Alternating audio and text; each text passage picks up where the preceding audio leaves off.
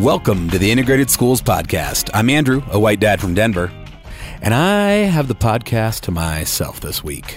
Thanksgiving was just last week, and um, full disclosure, we've been, well, a little bit surprised by just how much work um, actually making a podcast is. So we decided to take this week off. Well, mostly off. We are still working on some great episodes, but this week, um, I just want to take a couple minutes to update everyone on all the other stuff going on at Integrated Schools. Because, you know, beyond this podcast, Integrated Schools has a bunch of other projects. And for an all volunteer organization, I have to say, I think it's pretty impressive. So, First of all, Integrated Schools has local chapters. They're all over the country. They're local groups run by one or maybe a handful of volunteers. Some are just small groups of people talking. Others are actively organizing across whole cities.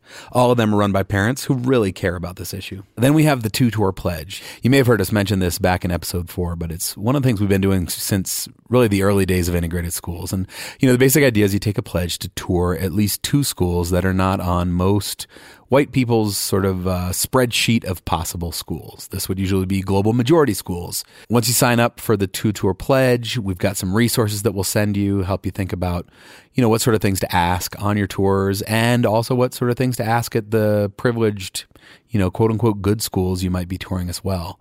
You're not pledging to send your kid to the school, but you're pledging to go there, set foot in the building, and while you're there, to find two good things about it and then tell two of your friends about those good things. One of the first steps to changing the narrative around how we talk about schools is to actually see the quote unquote bad schools and then to tell people about the good things happening in them. It's, it's a way to leverage your social capital for the greater good, and you might be surprised by what you see.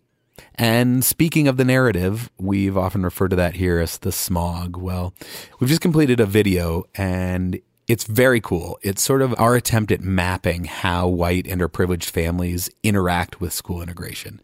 It's about seven minutes long, and it shows you what we believe could happen, what often does happen with parents opting into global majority schools, and it also shows how things can go wrong sometimes. We're working on making an interactive version of it, but in the meantime, it's a quick watch, and I think it's a great entry point to many of these conversations. So there's a link to it in the show notes. Uh, check it out. Let us know what you think of it. Share it. It's pretty cool.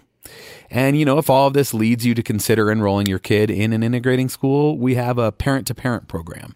So there's an opportunity for parents considering or just beginning in an integrating school to connect with a parent who has been there, who's done that. It's a one to one connection to provide you with someone to talk to, someone to bounce ideas off of, and to reassure you that you're doing the right thing, even if you aren't always doing it right, and to hopefully help you avoid making some of the mistakes that many of us made along the way. So, those are the really the major projects going on at integrated schools. There's a bunch of other stuff that we do. We've got an online book club.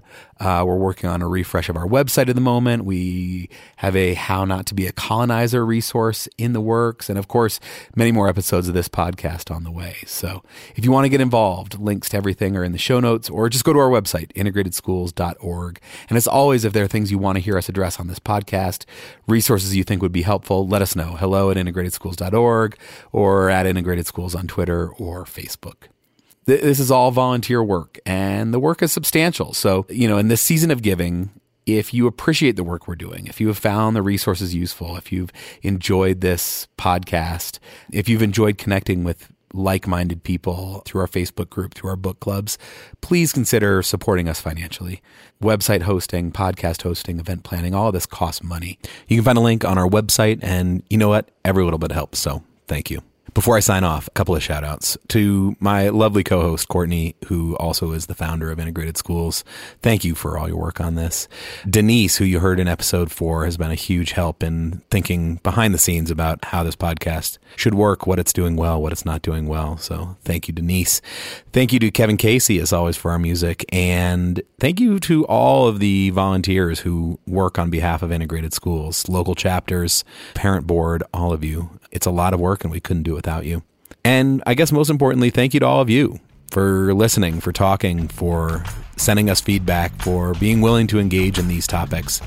These aren't easy conversations, but we think they're important conversations, and we're thankful to you for being willing to engage with them, for being willing to tell us what you think about them.